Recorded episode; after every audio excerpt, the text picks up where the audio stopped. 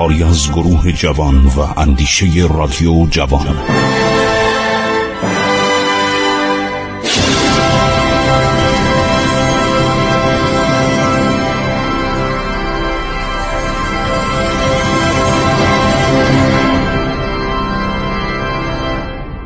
بسم الله الرحمن الرحیم. با درود و سلام خدمت شما شنوندگان عزیز.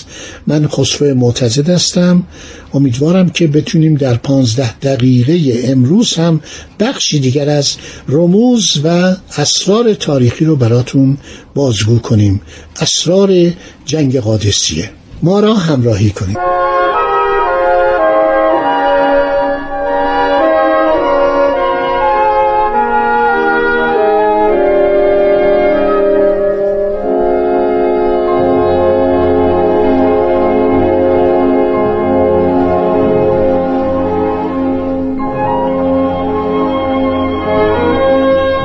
سعد بن وقاص و سایر فرماندهان سپاه اسلام در روز سوم یعنی روز اماز دچار نگرانی شدند. از اون فیل سفید و سیاه خیلی ترسیدن سعد برای چارجوی نزد پارسیانی فرستاد که اسلام آورده با نیروهای سعد همکاری می‌کردن برابر این اینا گفتن که فقط باید با نیزه و بعدم همیشه رستم دستور می‌داد پیادگانی مسلح در اطراف فیلها حرکت کنند تا مانع نزدیک شدن شمشیر زنان دشمن با آن حیوانات بشن. ولی رستم نمی‌دونم خواب بود. در چه حالتی بود که اینها رفتن قعقا ابن عمر تمیمی خود و شمشیر زنانش و نیزه اندازانش به سوی پیلان رفتن.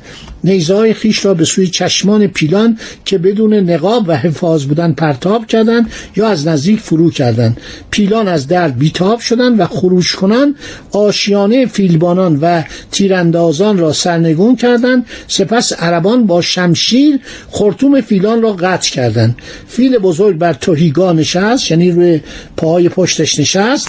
سواران آن را به ضرب نیزه و تیر کشتند برای کور کردن فیل و قطع خرطوم او معمولا دو یا چند تن سپاهی همزمان به حیوان حمله ور می شدند پیلان کور و زخمی و بیتاب از درد یکی پس از دیگری میدان جنگ را ترک کردند. نخستین پیل خود را به در رود عتیق انداخت. دیگر پیلان نیز در پی او گریختند. صف سپاهیان ساسانی را شکافتند. پیلان از رود عتیق گذشتند. جالب این که چون راه را می‌دانستند شبنگام به تیسفون رسیدند. فاصله تیسفون تا قادسیه پانزده فرسنگ بوده. اینا چطور تونستن این فاصله طولانی یعنی 90 کیلومتر رو در طول یک روز طی کنند احتمال دارد شبانگاه دیگر به پایتخت رسیده باشند حیوانات طبق غریزه حیوانی خش محل استب یا فیلخانه را تشخیص می‌دادند. دور نیست چندین پیلبان که صندوقهای پشت سر آنان سرنگون نشده یا در صورت سرنگون شدن آشیانه تیراندازان و نیزه افکنان و کشته شدن آنان توانسته بودند همچنان بر پیلان خود سوار باشند پیلان را به پایتخت رسانده و خواستن از کشته شدن این حیوانات جلوگیری کنند. در سینار رسیدن این حیوانات بیچاره که چشمشون کور شده بود رسیدن یکی از ابتکارات در خور توجه قعقا ابن عمر تمیمی بود که سپاهیانی که به تدریج می اومدن اینا رو با سر و صدا می‌گفت تب بزنن تکبیر بکشن و بیان که اینا فکر کنن سپاهیان تازه همینطور داره میاد و این رویه افسران و سربازان ساسانی رو ضعیف می‌کرد. عده زیادی تمام اسامی این فرماندهان رو نوشتن و این جنگ همینطور ادامه پیدا کرد. لیلت الحریر بیگویند جنگ روز سوم بدون پیلان. که سپاهیان ساسانی اغلب خود را در پناه آنان قرار می‌دادند ادامه یافت. حتی پس از فرارسیدن تاریکی نیز جنگ ادامه یافت. اعراب آن شب را لیلت الحدید خواندند. یعنی شبی که چون بازار آهنگران حدادان چکاچک شمشیرها ادامه یافت و تا سهرگاه انجامید. و آن شب تا بامداد روز بعد این دو طرف با هم می جنگیدند شب زوزه کشان اینو می خوندن تا صبح فریاد می زدن.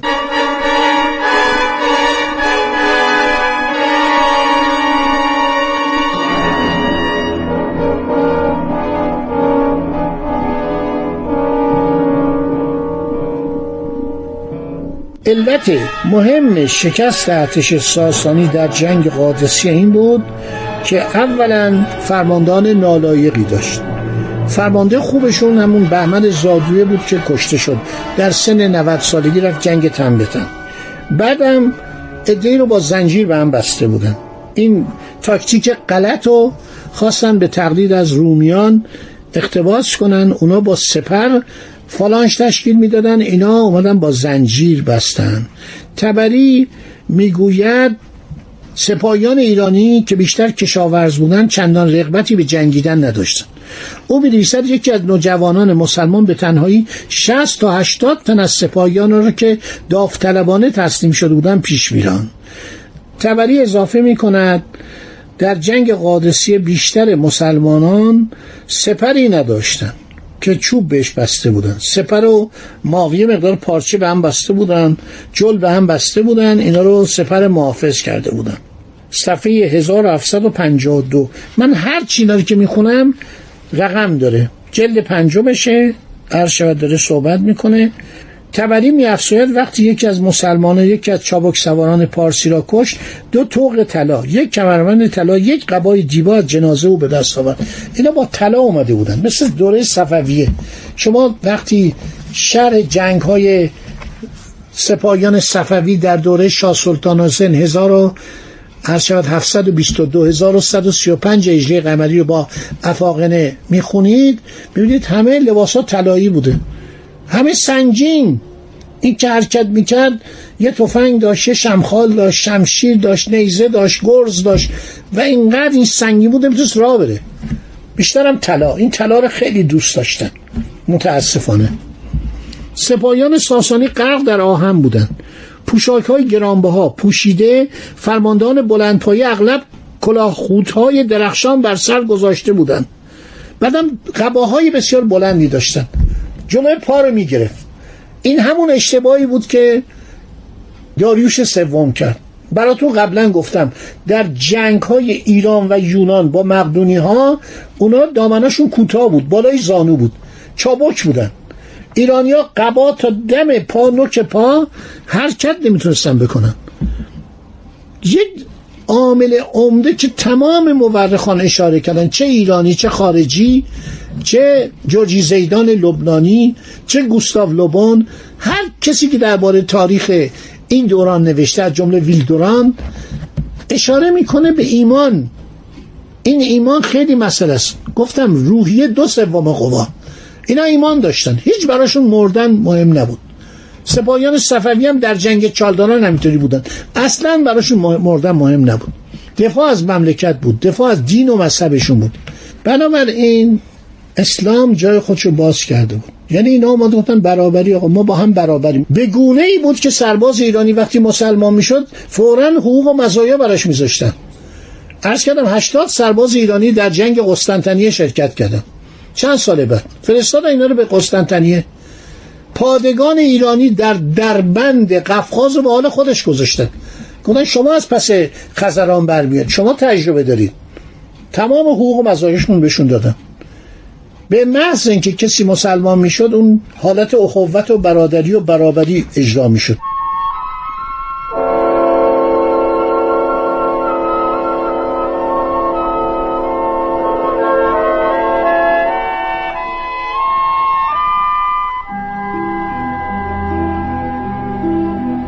خب یک اشاره بکنم خیلی جالبه. بهای پوشاک زرندود و بازوبند و زانوبند و زینت هایی که رستم فرخزاد بر جامعه خودش تعبیه کرده بود هفتاد هزار سکه. بهای کلاخود طلایی درخشان ایشان یکصد هزار سکه تخمین زده شده بود.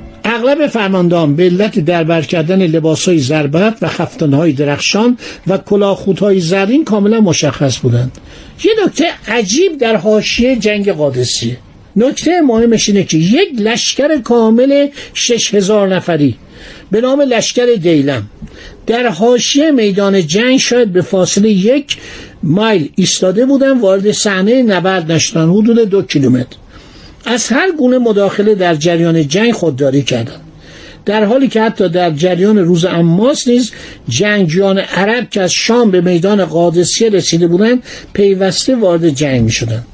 حالت سکون و نظاره این لشکر نظر کردن نگاه کردن این لشکر کامل که درفش شاهنشاهی را نیز به دست داشتن مایه شگفتی تو هم با خوشوقتی مسلمانان شده بود ریشه این سکون و حالت تماشاگر بودن لشکر دیلم تعجب آور بود. سپاهیان دیلم جزو اشایر سرزمین های شمالی ایران بودند. بسیار مردمان شجاع و متحوری بودند. واقعا وقتی سرگذشت اینها را آدم می‌خونه تعجب می‌کنه. بیشتر کشتیگیر بیشتر عرض شود که شمشیرزن. بلازری معلف کتاب فوتبال بلدان می نویسد اپرویز. یعنی خسرو پرویز. به دیلم رفت و چهار هزار تن را بیاورد و آنان را خدمه و خاصان خود قرار داد. پس از وی نیز ایشان همین منزلت داشتند. با رستم در نبرد قادسیه مشارکت جستند چون او کشته شد و پارسیان گریختند دیلمیان جدا شدند و گفتند ما از اینان نیستیم و پناهگاهی نداریم و اینان را به نظر ما خوش نباشد بهتر آن است که در دین مسلمانان داخل شویم و از طریق ایشان عزت یابیم. سعد گفت این جماعت چه خواهند؟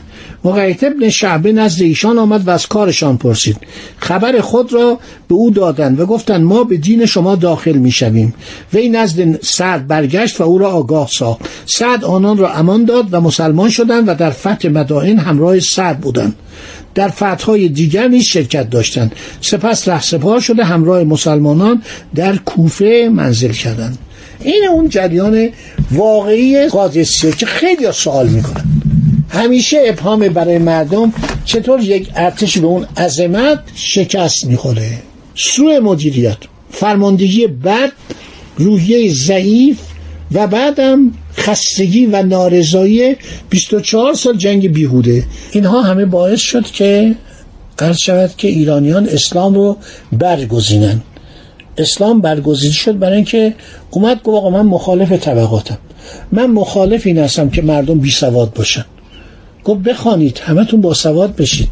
عرض کردم یکی از مشکلات بزرگ اون زمان بود که سواد عمومی نبود. طبقات پایین واستریوشان هتخشان نمی‌تونستن حق نداشتن سواد بیاموزن اینا کتاب های مختلف ایرانی خارجی کتاب های زردشتیان همه نوشتن. طبقاتی بودن در ایران مسلم بود. بعدم اشراف ویسپوران چه زندگی چه تشریفاتی چه باخایی چه کوشکایی مردم عادیشا بخونید تو این کتابا بخونید که در زمان قباد مردم بیچاره و بدبخ شده بودن. خوشسالی ها جنگ ها بردن کشاورزان به سربازی نه همه باعث نارضایی مردم شده بود. خب دوستان وقت ما به پایان رسید. امیدواریم که باز هم بتوانیم در خدمت شما تاریخ پرفراز و نشیب ایران رو بیان کنیم.